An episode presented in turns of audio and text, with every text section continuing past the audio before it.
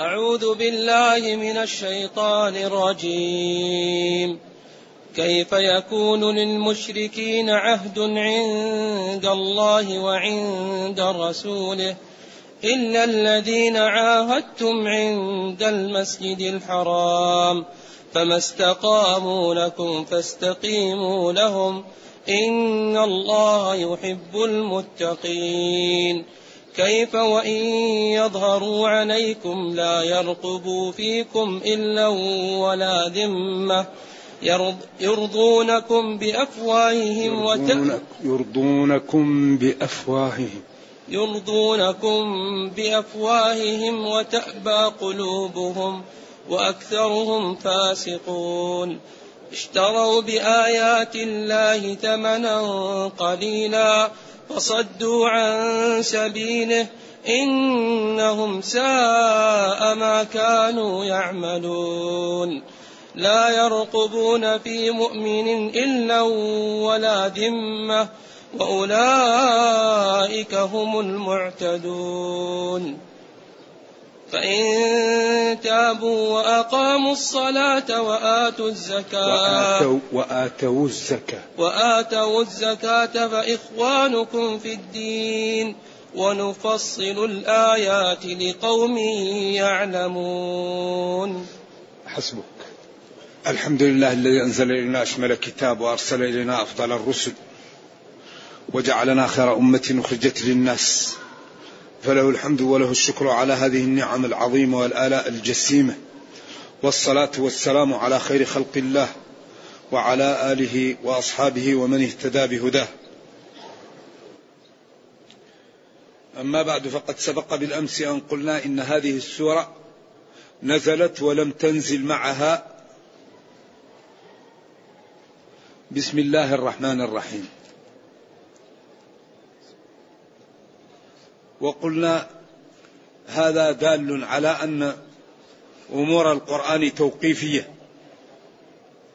لأنها لو لم تكن توقيفية لما حذفت بسم الله الرحمن الرحيم من براءه وذكرنا أن العلماء اختلفوا فيها إلى أقوال عدة في السبب الذي به حذفت البسملة. واستظهرنا أن ذلك لأنها جاءت بالسيف. ونقض العهود وبيان انتهائهم مع الكفار الذين يسكنون في مكة المكرمة. وأن هذا القرآن نزل بلسان عربي مبين ولذلك كانوا إذا كانت خطبة فيها نقض عهد أو فيها بيان حرب أو انتهاء صلح تبدأ على طول من غير مقدمة ومن غير ديباجة. فلذلك جاءت هذه السورة براءة من الله ورسوله. وقلنا إن هذا وإن كان في السند غير قوي إلا أن السياق وشواهد العرب تدل عليه. وضعفنا ما ذكر عن ذكره ابن كثير والوالد في أضواء البيان من أن النبي صلى الله عليه وسلم توفي ولم يبين لهم هل الأنفال والتوبة سورة واحدة أو هما سورتان. وقلنا إنه بين وأن أكثر سورة أسماء سورة التوبة. لها أحد عشر اسما. منها التوبة وبراءة والفاضحة والمنكلة والمقشقيقة والفاضحة والمبعثرة والبحوث. يعني لها أسماء لا تنتهي. وقد ورد في البخاري أن آخر سورة نزلت التوبة. إذا هذا يدل على أنه بين لهم. والنبي صلى الله عليه وسلم بين كل شيء وأخبرهم أنه منتقل إلى الرفيق الأعلى. وقال ابن عباس لما سأله عمر عن إذا جاء نصر الله وأراد أن يختبره لأن بعض الصحابة وجد في نفسه جلوس ابن عباس بينهم وأبناؤهم أكبر منه. فقال لهم ما تقولون في قوله تعالى إذا جاء نصر الله؟ فبعضهم سكت وبعضهم قال إذا جاء نصر الله نشكر الله. فقال عمر لابن عباس أتفهم ذلك؟ قال لا. قال ما الذي تفهم منها؟ قال هو أجل رسول الله. أي إذا جاء نصر الله والفتح ورأيت الناس يدخلون في دين الله أفواجا فاعلم أنك بلغت الرسالة وأديت الأمانة وأنك منتقل إلى الرفيق الأعلى. فاستغفر فاستغفر إيش؟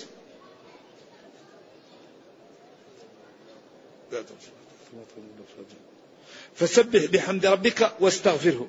فاستغفر الله إنك منتقل للرفيق الأعلى. إنه كان توابا.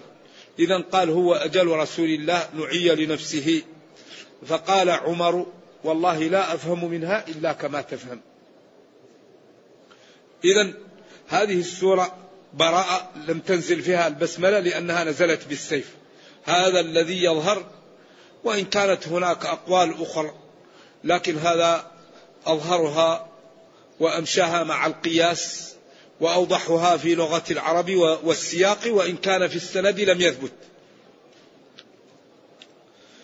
ثم بين أن هذه البراءة واصلة وحاصلة من الله ورسوله إلى إلى كفار قريش الذين عاهدهم عند المسجد الحرام.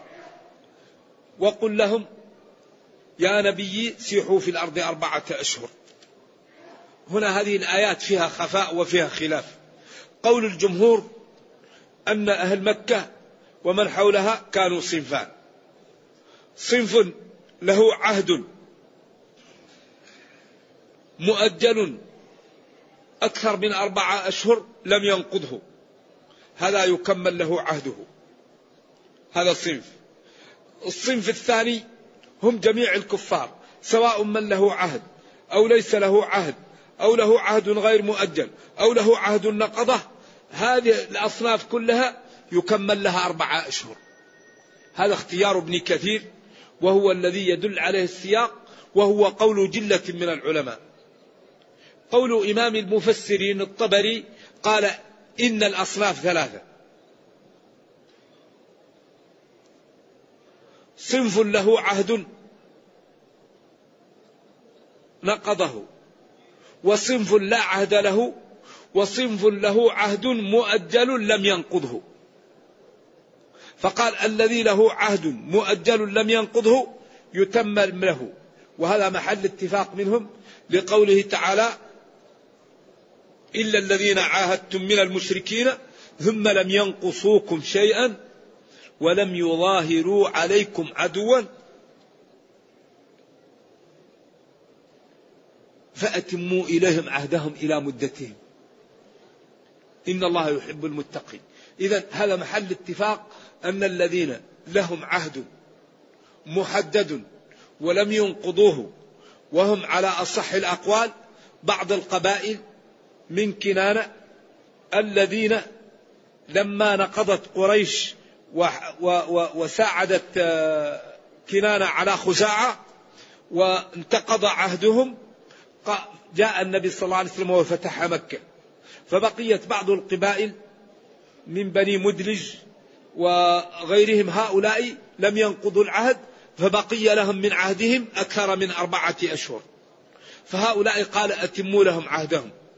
أما الطبري رضي الله عنه فقال إن الأصناف ثلاثة. صنف له عهد محدد زائد على أربعة أشهر يتمم له عهده. صنف له عهد نقضه يكمل له أربعة أشهر. صنف لا عهد له يكمل له بقية الأشهر المحرمة وهي خمسين يوم وهي خمسون يوم وهو الذي يرى الطبري أنه قوله فإذا انسلخ الأشهر الحرم هي خمسين يوما. فاقتلوا المشركين الذين لا عهد لهم و و و ولا صلح معهم لأن هذه المدة انتهت. أما الجمهور فقالوا فإذا انسلخ الأشهر الحرم العهدية الأشهر الحرم ليست التي هي آه، محرمة عند الله وإنما هي التي أعطاهم النبي صلى الله عليه وسلم فيها الإمهال بأمر الله وهي إلى أربعة أشهر. الأربعة الأشهر التي هي أشهر الإمهال.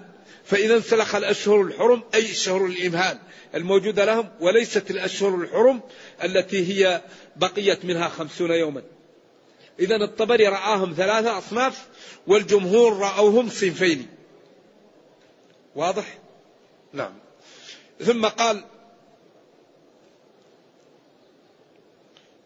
وإن أحد من المشركين استجارك فأجره حتى يسمع كلام الله ثم أبلغه مأمنة. هذا يدل على جمال هذا الدين, وعلى حسنه وعلى إنصافه مع المخالف. وإن, وإن, وإن استجارك أحد من المشركين استجارك. لأن إن لا يتبعها إلا إيش؟ إلا الأفعال. أيوة. وإن أحد أي وإن استجارك أحد استجارك. لأن إن شرطية لا يكون بعدها إلا إيش؟ إلا الأفعال. وإن أحد فهم أن الفعل حذف حذف. استجارك طلب الجوار منك. أحد أي أحد من المشركين. فأجره أي فأمنه. وحافظ عليه إلى أن يسمع كلام الله. شوف لاحظوا.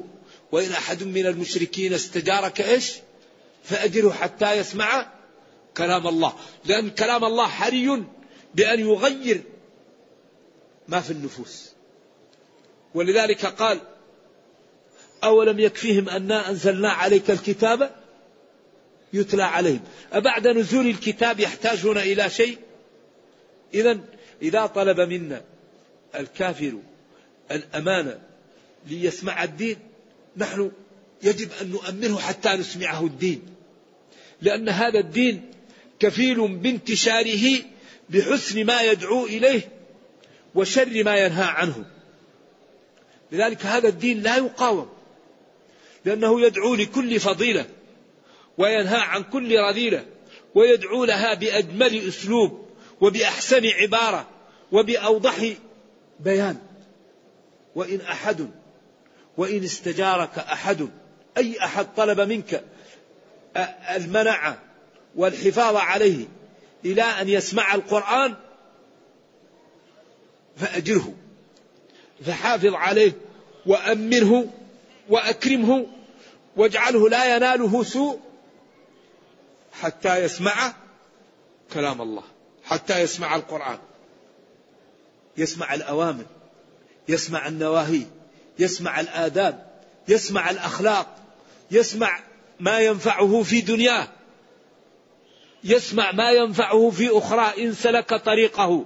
لذلك ديننا دين لا يقاوم أبدا الإسلام. بما لا يقاوم الإسلام؟ من يجيب؟ الذي يقاوم به الإسلام أمران. يقاوم الإسلام ويدافع بأمرين. الأمر الأول أن يجهل المسلمون الإسلام.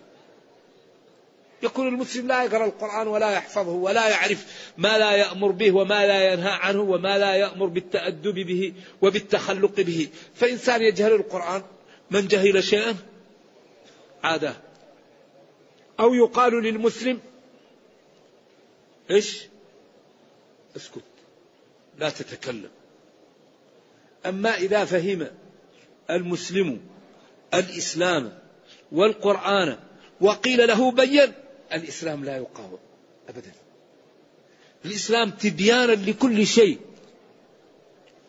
ولذلك الإسلام يعلو ولا يعلى عليه. وإن جندنا لهم الغالبون.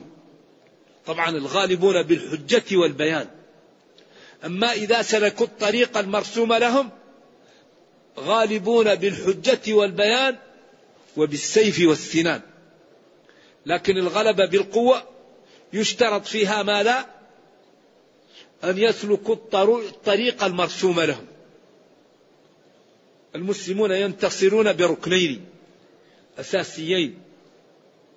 الركن الأول مادي الركن الثاني معنوي.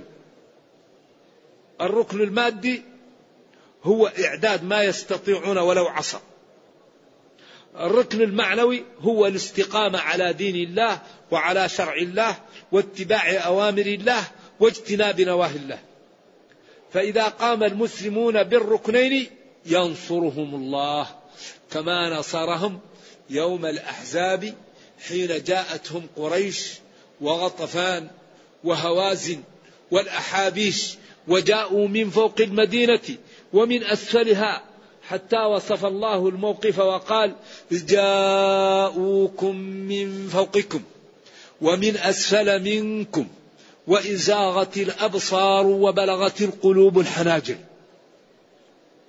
لشدة الخوف لأن كل من في الأرض يقاطع المسلمين بجميع أنواع المقاطعة. فقاموا بالركن المادي وهو حفر الخندق. هذا أقوى قوة عندهم. في ذلك الوقت أن خندقوا وقاموا بالركن المعنوي وهو قولهم هذا ما وعدنا الله ورسوله وصدق الله ورسوله وما زادهم إلا إيمانا وتسليما. إذا قاموا بالركنين. خلاص الباقي ما هو عليكم الباقي على الله.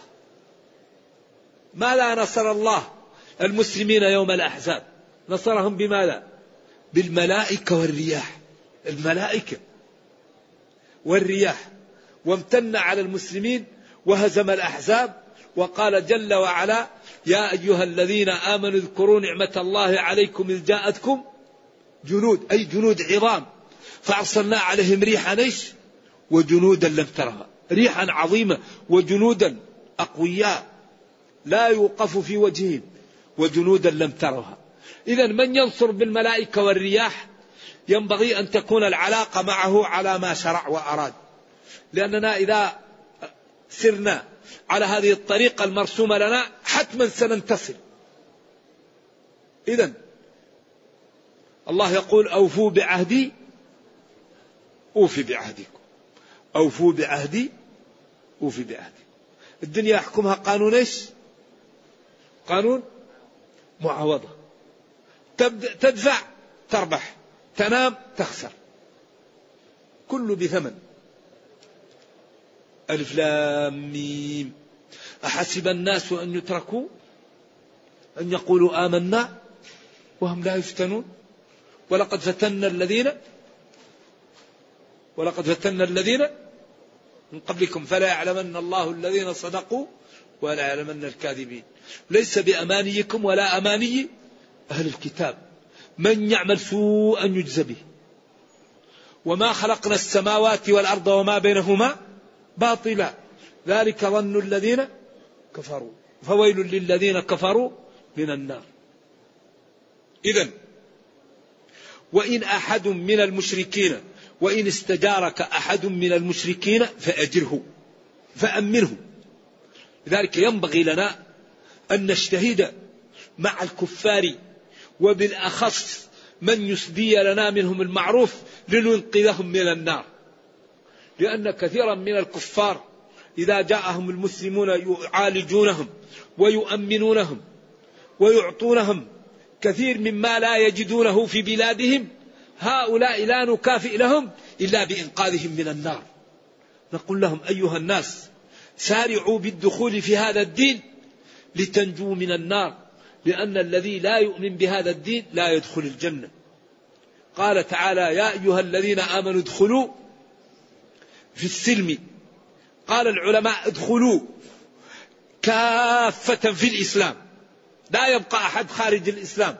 أو ادخلوا في جميع شرائع الدين كل واحد يفعل كل جانب من جوانب الدين. يصلي ويصوم ويتصدق ويذكر الله ويبر بوالديه ويكرم جيرانه. ادخلوا في كل إيش؟ مناحي الدين كافة لا يبقى جهة إلا عملتم بها أو ادخلوا كلكم. فكافة يمكن تكون مف... حال من الفاعل أو حال من المفعول به. وهذا من إعجاز القرآن.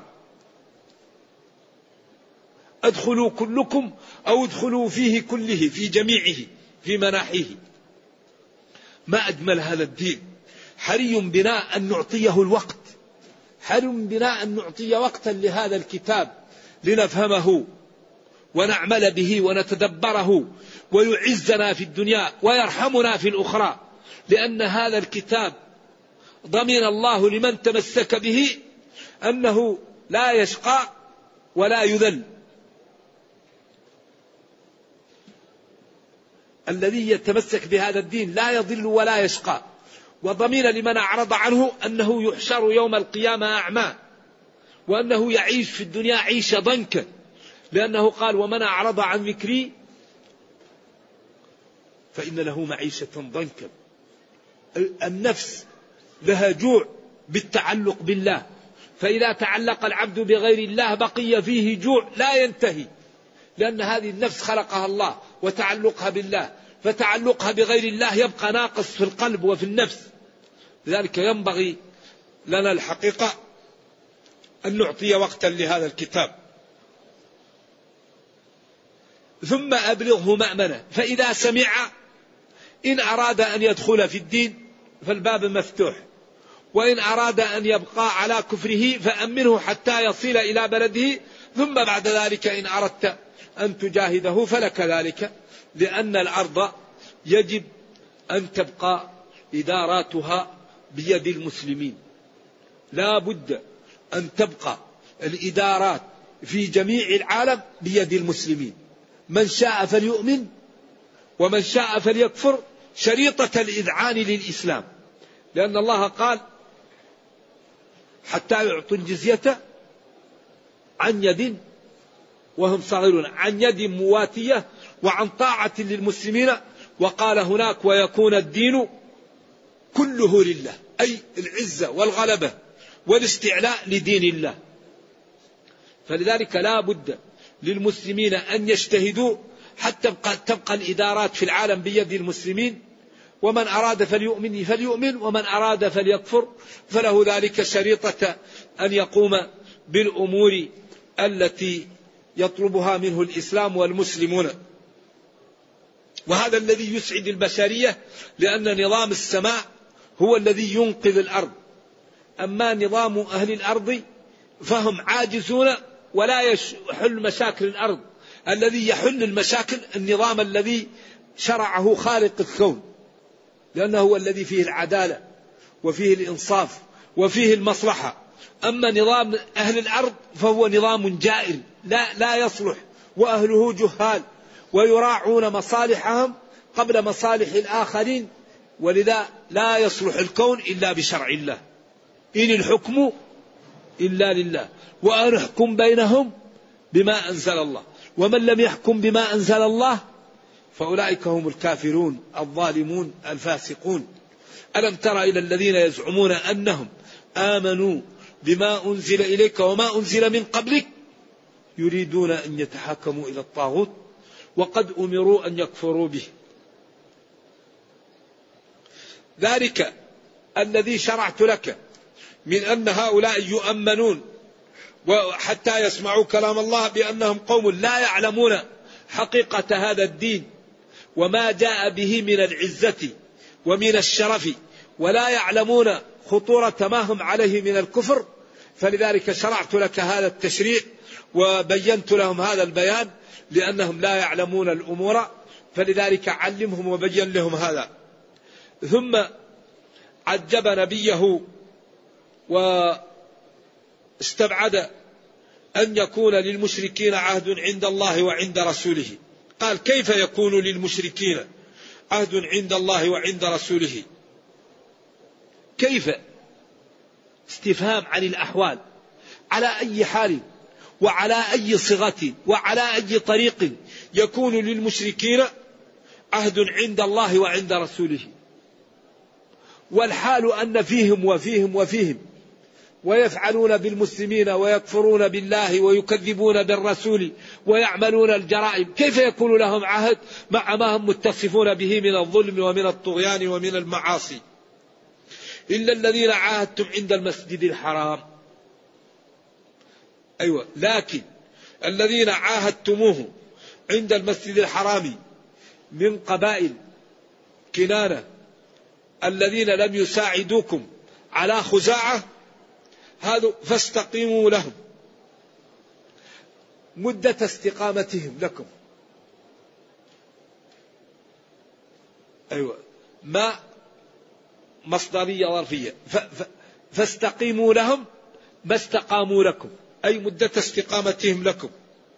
إن الله جل وعلا يحب المتقين ونقض العهد بخلاف التقى.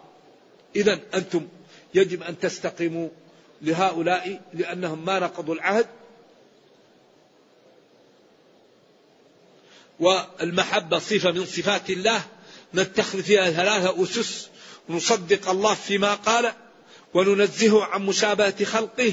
ونقطع أفكارنا وأطماعنا عن إدراك كيفية اتصافه بصفاته. وهذه طريق سلامة محققة. وهذا معروف. ثم قال كيف بدل من الأولى.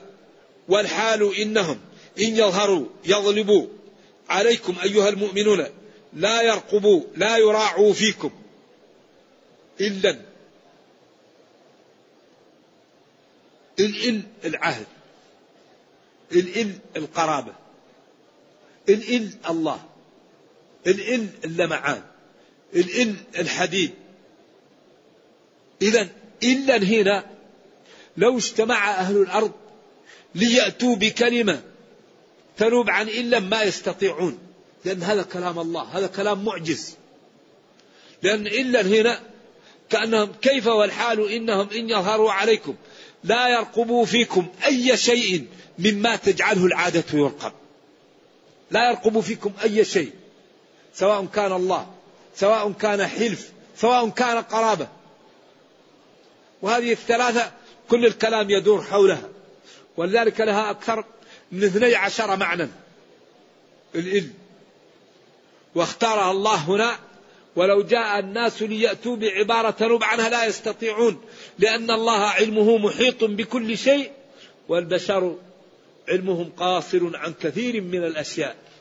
لذلك قال تعالى كيف والحال إنهم إن يظهروا يغلبوا عليكم لا يراعوا فيكم أي شيء مما تجعله العادة يرقب إذا حري بكم أن تجتهدوا في إبعادهم من بيت الله أو دخولهم في الإسلام. وأن بيت الله طاهر ومحل للعبادة والمشركون نجس فينبغي أن تطهر المساجد من النجاسات.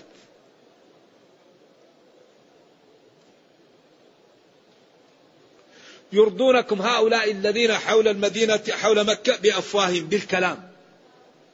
يقولون نحن نعمل معكم. وتأبى قلوبهم لأنها مليئة بالمعاصي وبالذنوب وبالكفر وبالطغيان. وأكثرهم فاسقون خارجون عن طاعة الله ناقضون للعهد. وهذا يدل على أن بعضهم لم ينقض العهد لأنه قال أكثرهم فدل السياق على أن بعضهم لم يكن ناقضا للعهد والفسوق هنا الذي يشار إليه فيه يدخل فيه دخولا اوليا نقض العهد. ثم قال اشتروا استبدلوا بآيات الله حججه وبراهينه ووحدانية الله ثمنا قليلا ما أنفقه عليهم أبو سفيان بالحرب من بني أمية.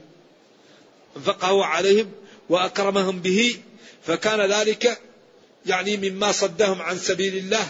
اشتروا بذلك الإنفاق وذلك الإكرام اشتروا به وحدانية الله فصدهم عن سبيل الله وعن طريق شرعه. إنهم ساء وقبح الذي كانوا يعملونه. إذا هذا عيب عليهم وإزراء في هؤلاء الذين يعني فضلوا شيئا عرضا من الدنيا وإكراما زائلا عن الإيمان بالله وبرسوله وبالدخول في الإسلام.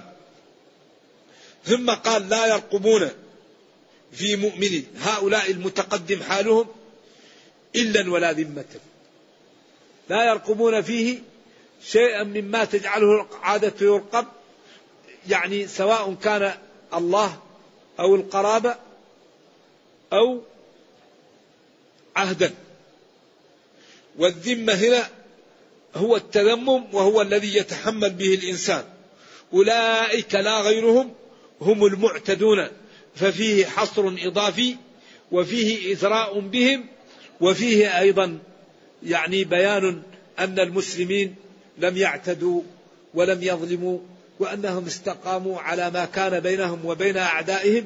ولذلك الإسلام ينهى عن الخديعة وعن الغش وقال وإما تخافن من قوم خيانة فانبذ إليهم على سواء. يعني ما كان لنبي أن تكون له خائنة الأعين. الإسلام لا يغش ولكن قال الحرب الحرب خدعة أو خدعة. كان إذا أراد أن يغزو وراء إلا تبوك. لأنه كان في وقت حار ومحل بعيد وكانت الحال صعبة. فلذلك قال نحن مسافرون إلى تبوك ور لم يوري. أما في أغلب الغزوات يوري لأنها قريبة. ولذلك ورد الحرب خدعة أو خدعة. ولذلك لما قرب من مكة أمر كل رجل أن يوقد نارا. ولما جاءوا يطوفون شرع الرمل والإضباع. حتى يظهر المسلمون مظهر القوة والنشاط. فيخاف الأعداء من المسلمين. فلذلك الإسلام لا يريد أبدا الدعاية الغير طيبة وإنما يريد الدعاية أن الإسلام قوي والمسلمون أقوياء وأن المسلمين لا يقتلون بعضا ولا يعادون بعض. ولذلك كف عن قتل المنافقين لكي لا يقال محمد صلى الله عليه وسلم يقتل أصحابه. لأن هذه مفسدة أعظم من المنافقين والإسلام أصلا قوي لا يقاوم. ولذلك المنافقون يضرون أنفسهم. الإسلام لا يضره إلا تقاعس تقاعس العلماء العارفين. الإسلام يضره تقاعس العلماء العارفين. ولذلك عبد الله بن أبي بن سلول انخزل بثلث الجيش ولم يضر ذلك المسلمين. وإنما ضر المسلمين مخالفة الرومان لما قال لهم لا تبرحوا مكانكم. فالذي يضر الإسلام أن يقوم العارفون بمخالفة الدين أو لم يقوموا بواجبهم. هذا الذي يضر الإسلام. أما كل الفرق الضالة والمنحرفة من منافقين ومن بدع هذا لا يضر الإسلام. ولذلك ما ما انتشر الإسلام في وقت مثل ما انتشر في زمن الأمويين.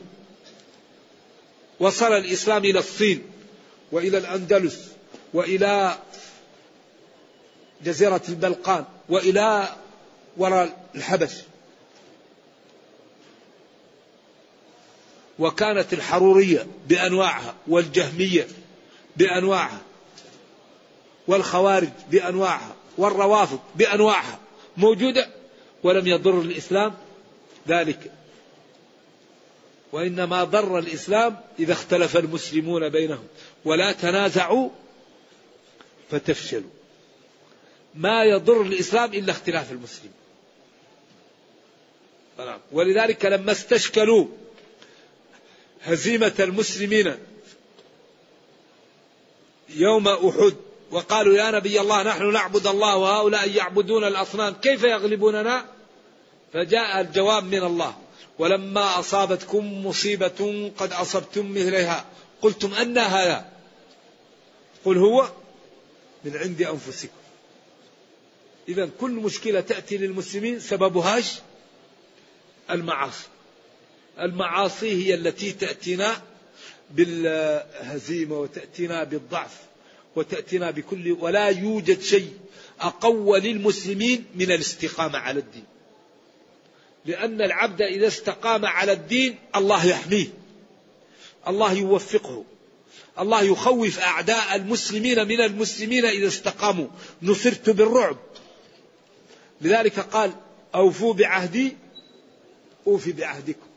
إن الله لا يغير ما بقوم حتى يغيروا ما بأنفسهم. إذا لا يرقبون في مؤمن هؤلاء إلا ولا ذمة. لا إله ولا عهد ولا قرابة وأولئك هم المعتدون أي الخارجون عن طاعة الله المجاوزون حدود الشرع لهم إلى ما حرم عليهم. ثم قال فإن تابوا التوب هو الرجوع. رجعوا وآمنوا وأظهروا إيمانهم بأن أقاموا الصلاة أدوها كاملة بشروطها وأركانها وواجباتها وسننها وأندابها. وآتوا الزكاة المفروضة. فهم إخوانكم في الدين. فإخوانكم خبر أي فهم إخوانكم في الدين. شوف أول قال فخلوا سبيلهم لأن فيه احصروهم واقعدوا لهم كل مرصد. فإن تابوا هناك فاتركوهم. خلوا سبيلهم يمشون. وهنا قال فإن تابوا وفعلوا هذا فهم إخوانكم في الدين ولهم ما لكم وعليهم ما عليكم وقد زال عنهم ما كان فيهم من العيب لأن الإسلام يجب ما قبله. وهذا فتح باب لهؤلاء أن يسارعوا في الدخول في الإسلام وأن يتركوا الكفر والمعاصي لأن هذا الدين دين الحق ودين العدالة ودين الجمال والحسن ودين الإنقاذ إذا فإن تاب هؤلاء من الكفر وأتوا بالصلاة والزكاة فهم إخوانكم في الدين ونفصل الآيات ونوضح الآيات والبراهين وصدق هذا الدين وجماله وحسنه وإنقاذه للبشرية لقوم إيش؟ لقوم يعلمون لقوم عندهم علم وفهم ولذلك هذا الدين لا يقاوم إلا بتجهيل المسلمين أو بعدم السماح لهم بالبيان. فإذا فهم المسلم الإسلام وسمح له بالبيان لا يقاوم الإسلام. ونحن اليوم أحوج ما نحتاج إليه سلوكا إسلاميا مزموما بمعرفة الشرع. فإذا قام المسلمون بفهم دينهم وعملوا به انتشر الإسلام وعم الأرض. ولذلك من أكبر المعوقات التي تعوق أهل الأرض عن الدخول في الإسلام أخلاق المسلمين. كيف ذلك؟ أكبر شيء يعوق الآن أهل الأرض عن الدخول في الإسلام أخلاق المسلمين. الإسلام يقول لا تظلم لا تكذب لا تسرق لا تزني لا ترابي تصدق انفق اصلح افعلوا الخير لعلكم تفلحون. فإذا قرأ القارئ عن هذا الدين قال ما أجمل هذا الدين وما أنجعه لحل مشاكل أهل الأرض. فإذا نظر إلى المسلمين وجد الربا منتشر. الله يقول يمحق الله الربا. يقول فإن لم تفعلوا فأذنوا بحرب. وأنا أقول إن لم يقلع أهل الكرة الأرضية عن الربا فالذي سيقع عليها لا يعلمه إلا الله. لأن الله يقول فأذنوا بحرب ويقول يمحق الله الربا. ويقول ومن أصدق من الله قيلا ومن أصدق من الله حديثا. طيب أجمع الآيات تسوي يعني تعادل دمار وتساوي دمار. فلذلك لا بد لأهل الأرض أن يتركوا الربا لأنه سبب لدمار الكون. لأن الله يقول فأذنوا بحرب من من؟ حرب من من؟ من الله. ذروا ما بقي من الربا إن كنتم مؤمنين. إذا يجد الربا يجد الرشوة يجد الكذب يجد الظلم. إذا يقول لو كان الدين حق لاتبعه أهله. قال تعالى ربنا لا تجعلنا فتنة للقوم الظالمين. أي لا تجعل عملك فينا سببا في صد غير المسلمين عن الدخول في الإسلام. وأكبر طريق الآن تنشر الدين وتجعله يدخل في قلوب الناس أننا نتمثل الدين. الدين ما هو كلام. الدين عمل. الدين بذل. الدين يعني قيام ليل صوم صدقة صبر كف بصر كف لسان كف فرج. البعد عن الحرام. الدين ما هو الدين جنة ونار وحساب وكرامة وعقوبة. لذا لا ما رأيت شيئا أنفع في نشر الدين من السلوك. السلوك السلوك السلوك. المسلم ينظر نظرة المسلم يمشي مشية المسلم يبيع بيع المسلم يسافر سفر المسلم يعامل تعامل المسلم ينتشر الإسلام. أما نكون في المسجد نحن على الدين وإذا أردنا أن نخرج من المسجد فنقول للإسلام خليك في المسجد الشوارع متسخة والبلد فيه مشكل خليك في المسجد حتى نرجع لك. هذا مشكل هذا. نكون في المسجد نصلي ونقرأ القرآن فإذا خرجنا نفعل أمور أخرى. هذه مشكلة. لذلك الصحابة نشروا الإسلام في مدة وجيزة بالسلوك. الصحابة نشروا الإسلام بالسلوك. ولما استنجد ملك الفرس بملك الصين. قال له أعطيني صفات هؤلاء القوم. قال هؤلاء يحبون الموت أكثر من الحياة. لأن أكبر منية يراها المسلم أن يموت في سبيل الله. قال صلى الله عليه وسلم في البخاري وددت أني أقتل في سبيل الله ثم أحيا ثم أقتل ثم أموت. كل من مات ودخل الجنة لا يتمنى يعود للدنيا إلا الشهيد. إذا مات يقال له تمنى يقول أتمنى أعود ليقتل في سبيل الله. قل غير هذا. انتهى. ما يمكن. قل لا أريد إلا هذا. من اغبرت قدماه في سبيل الله حرم الله عليه النار. فهذا الدين دين. فهم الصحابة. بعدين الصحابة في النهار فرسان وفي الليل رهبان. لا تفرق بين الرئيس والمرؤوس. إذا فتحوا بلدا أخذوا المال ووزعوه على الفقراء وعلى الضعاف. فدخل الناس في دين الله أفواج في مدة وجزة فلما قال ملك الفرس لملك الصين هذه الصفات قال ملك الصين لملك الفرس أعطيهم ما سألوك هؤلاء لا طاقة لأحد من أهل الأرض بهم. أعطيهم ما سألوك هؤلاء لا طاقة لأحد من أهل الأرض بهم إذا نحن أحسن شيء ننشر به الدين ونعلي به كلمة الله هو السلوك الطيب. وبالأخص من من المسلمين يعيش بين ظهراني الكفار. هذا يحرم عليه أن يظلم الكفار. يحرم عليه أن يعمل. يعني ورقة تزوير ويجعل له أولاد وهو لا أولاد له أو يجعله عاطل وهو يشتغل. يغش ويغش الكفار حشف وسوء كيل. هم إذا غشيتهم قالوا هؤلاء دينهم دين فاسد. وإلا لو كان دينهم دينا صحيح لما غشوا. لذلك أمانة في كل مسلم يعيش بين الكفار أن يكون صادقا في تعامله.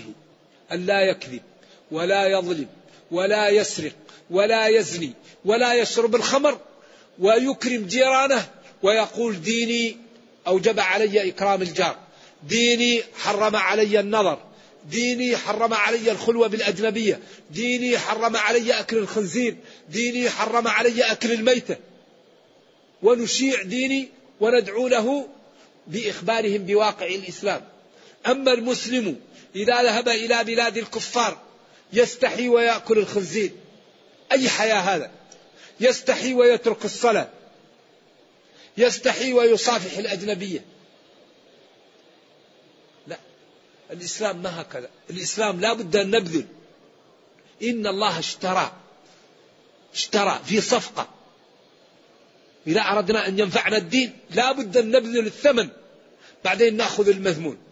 أما إذا كنا نغالط ونريد الثمن والمذمون هذا ما صح. لذلك هذا الدين ينشر بالسلوك السلوك السلوك. الواحد منا إذا استقام في بيته كل من حوله تأثر به والجيران تأثروا به. لذلك ما رأيت شيئا أنفع من السلوك. ولذلك قال وما أريد أن أخالفكم إلى ما أنهاكم عنه. وما أريد أن أخالفكم إلى ما أنهاكم عنه. أتأمرون الناس بالبر وتنسون أنفسكم. كبر مقتا عند الله أن تقولوا ما لا تفعلون. لذلك لا بد للمسلمين أن يمارسوا الدين وأن يكونوا قدوة في الخير. أما إذا كنا نتكلم والأفعال في جهة أخرى هذا أمر خطير ولا يقبل. لا يقبل الكلام من غير عمل. لو كان حبك صادقا لأطعته. إن المحب لمن يحب مطيع. آه نرجو الله أن لا يجعلنا منافقين. قالوا نشهد إنك لرسول الله. والله يعلم إنك لرسوله. والله يشهد إن المنافقين لكاذبون. الكلام لا يكفي. ولذلك في القرآن كل ما جاء الإيمان يأتي معها العمل. لأن العمل هو برهان الإيمان. لأن الإيمان شيء في القلب. لا يطلع عليه إلا الله. لكن نحن الخلق نعرف من يصلي من يعمل. إلا الذين آمنوا وعملوا الصالحات. والعصر إن الإنسان لفي خسر. إلا الذين آمنوا وعملوا الصالحات. ثم رددناه أسفل سافلين إلا الذين آمنوا وعملوا الصالحات. هنا قال هنا ما الذي قال هنا؟ قال فإن تابوا إيش؟ وأقاموا الصلاة وآتوا الزكاة. أي عملوا الصالحات. إذا لا بد من العمل. ولا بد أن نرفق. نرفق بالمسلمين. ونرفق بالمخالف حتى نعطيه المعلومة مصحوبة بالأدب ليقبل منا. نحن الآن إذا لم نجري وراء المنحرفين من أين تأتيهم الهداية؟ الوحي انقطع. والنبي صلى الله عليه وسلم قال لا نبي بعدي. الشرائح التي انحرفت سواء بفساد المعتقد أو بمحبة الشهوة أو بالشهوة أو بالشبهة أو بضعف الإيمان. الشرائح المنحرفة من المسلمين إذا لم يتبعهم الذين وفقهم الله وجعلهم على معتقد طيب وعلى فهم صحيح للإسلام إذا لم يقم هؤلاء بمتابعة هؤلاء من أين تأتيهم الهداية؟ والوحي انقطع. إذا واجب على كل مسلم وفقه الله لفهم هذا الدين وللعلم الصحيح أن يتبع إخوانه الذين عندهم انحراف بالرفق والإحسان لينقذ منهم ما استطاع إنقاذه ممن كتب الله له الهداية. ولذلك قال جل وعلا لا يضركم من ضل. إيش؟ إذا اهتديتم. ما معنى الاهتداء هنا؟ ما معنى الاهتداء هنا؟ الاهتداء هو الأمر بالمعروف والنهي عن المنكر. يعني الذي لا يأمر بالمعروف ولا ينهى عن المنكر لم يهتدي. لذلك قال إنكم تقرؤون هذه الآية وتضعونها في غير موضعها. والله لتأمرن بالمعروف ولتنهون عن المنكر أو ليخالفن الله بين قلوبكم ثم يلعنكم كما لعنهم. لعن الذين كفروا من بني إسرائيل على لسان داود وعيسى بن مريم. ذلك بما عصوا وكانوا يعتدون. كانوا لا يتناهون عن منكر فعلوه. لبئس ما كانوا يفعلون. إذا لا بد لكل من أعطاه الله علما وفهما لهذا الدين أن يهتدي بأن يقول لإخوانه هذا الذي تفعلونه لا يجوز بدليل كذا وكذا. أو هذا الذي كففتم عن فعله لا يجوز الكف عنه لأنه واجب بدليل كذا وكذا. عند ذلك لا يضرك ضلال من ضل. ثم إننا نرفق بالناس. نرفق بالمخالف. ونفرق بين الخلاف الذي يسوغه الدليل والخلاف الذي لا يسوغه الدليل. فكثير من الخلاف سائر الإمام أحمد يقول من أكل لحم الإبل يجب عليه الوضوء. أنا توضأ من لحوم الإبل؟ قال نعم. ومالك والشافعي وأبو حنيفة يقول من أكل لحم الإبل لا يجب عليه الوضوء. وهذا صميم الصلاة. والصلاة عماد الدين. وهؤلاء قالوا كان آخر الأمرين ترك الوضوء مما مست النار. باب الوضوء مما تحت الإزار والوضوء من الخارج لا من الداخل. وهنا قال نعم توضأوا من لحوم الإبل. إذا هؤلاء استدلوا بأدلة قوية وهؤلاء استدلوا بأدلة قوية وهذه الصلاة وهي عماد الدين. فلطالب العلم أن يختار ما يحلو له ويرفق بالمخالف. والجنة أبوابها ثمانية. أنت تدخل من باب وغيرك يدخل من باب. هذا صميم الصلاة. هذا إمام أهل السنة والجماعة يقول من أكل لحم الإبل لازم يتوضأ. وهذا إمام دار الهجرة يقول من أكل لحم الإبل لا يلزمه الوضوء. وهذا استدل بنصوص وهذا استدل بنصوص. إذا الشريعة وضعت متحملة للخلاف. قال لا يصلين أحد العصر إلا في بني قريظة. فبعضهم قال المقصود الإسراع والعصر جاء نصلي. بعضهم قال الذي أوجب علينا العصر قال لا نصلي إلا في بني قريظة. لو لم نأتي إلا من الغد لا نصلي. فهؤلاء قال صح لم لم يخطئ أحدا. والذي صلى بالتيمم ووجد الماء عاد والثاني لم يعد الماء. قال للذي عاد لك الأجر مرتين. والذي له الأجر مرتين لم يخطئ. والذي لم يعد أصاب السنة. والذي أصاب السنة لم يخطئ. إذا لا نضيق واسعا ونعلم أن الدين يتحمل خلاف. والله غفور رحيم. فينبغي لنا أن نرفق بالمخالف ونفرق بين الخلاف السائغ الذي له أدلة والخلاف الذي لا أدلة له. وكل مختلفين لا يخلو الأمر من واحد من أربعة أمور. بالاستقراء. عندك دليل وعندي دليل صحيح ما في مشكلة. ما عندك دليل ما عندي دليل ما في مشكلة عندك دليل ما عندي دليل نكون معك. عندي دليل ما عندك دليل تكون معي. إذا القسم لا دليل ما في مشكلة. كل واحد عنده دليل ما في مشكلة. عندك دليل ما عندي دليل يجب نكون معك. عندي دليل ما عندك دليل يجب أن تكون معي. ولذلك قال فإن تنازعتم في شيء فردوه إلى الله والرسول. تركت فيكم ما إن تمسكتم به لن تضلوا بعدي. كتاب الله وسنتي. ميزان. أما عند التطبيق كلنا خطاء وخير الخطائين التوابون. وقد أوجبت شريعتنا التحابب بيننا بطريق في غاية الرقي والجمال والإحسان حيث ورد في الصحيحين لا يؤمن أحدكم حتى يحب لأخيه ما يحب لنفسه. ما أجمل هذا الدين. وما أنجعه لحل مشاكل أهل الأرض. واجب على كل مسلم أن يحب إخوانه. لا تحب أن تفضح لا تفضح. لا تحب أن تظلم لا تظلم. لا تحب أن تشتم لا تشتم. تحب أن تكرم اكرم. تحب أن تستر استر. ذلك لا يؤمن أحدكم. وفي مسلم عن أنس والله لا يؤمن أحدكم. حتى يحب لأخيه ما يحب لنفسه.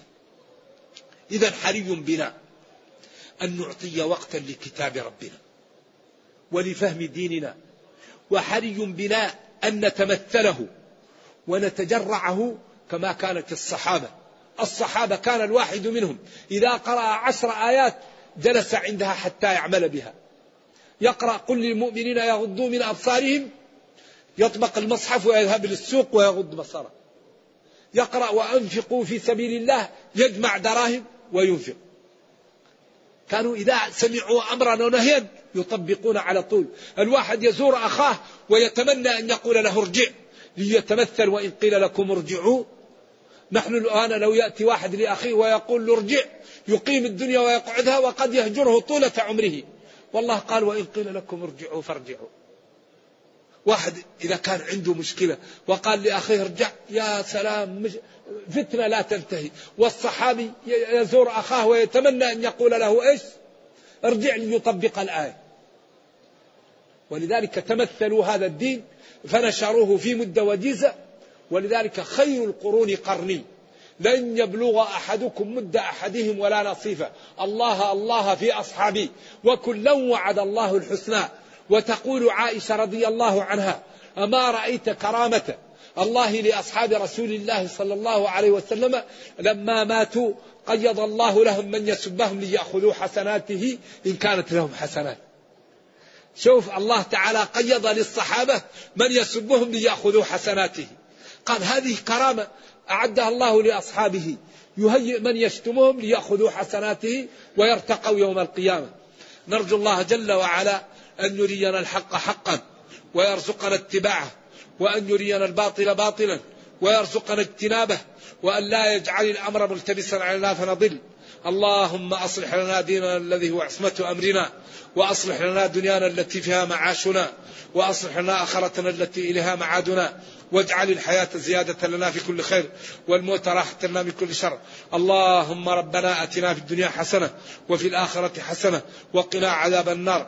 اللهم اغفر لنا ذنوبنا كلها دقها وجلها أولها وآخرها علانيتها وسرها. سبحان ربك رب العزة عما يصفون وسلام على المرسلين والحمد لله رب العالمين. والسلام عليكم ورحمة الله وبركاته.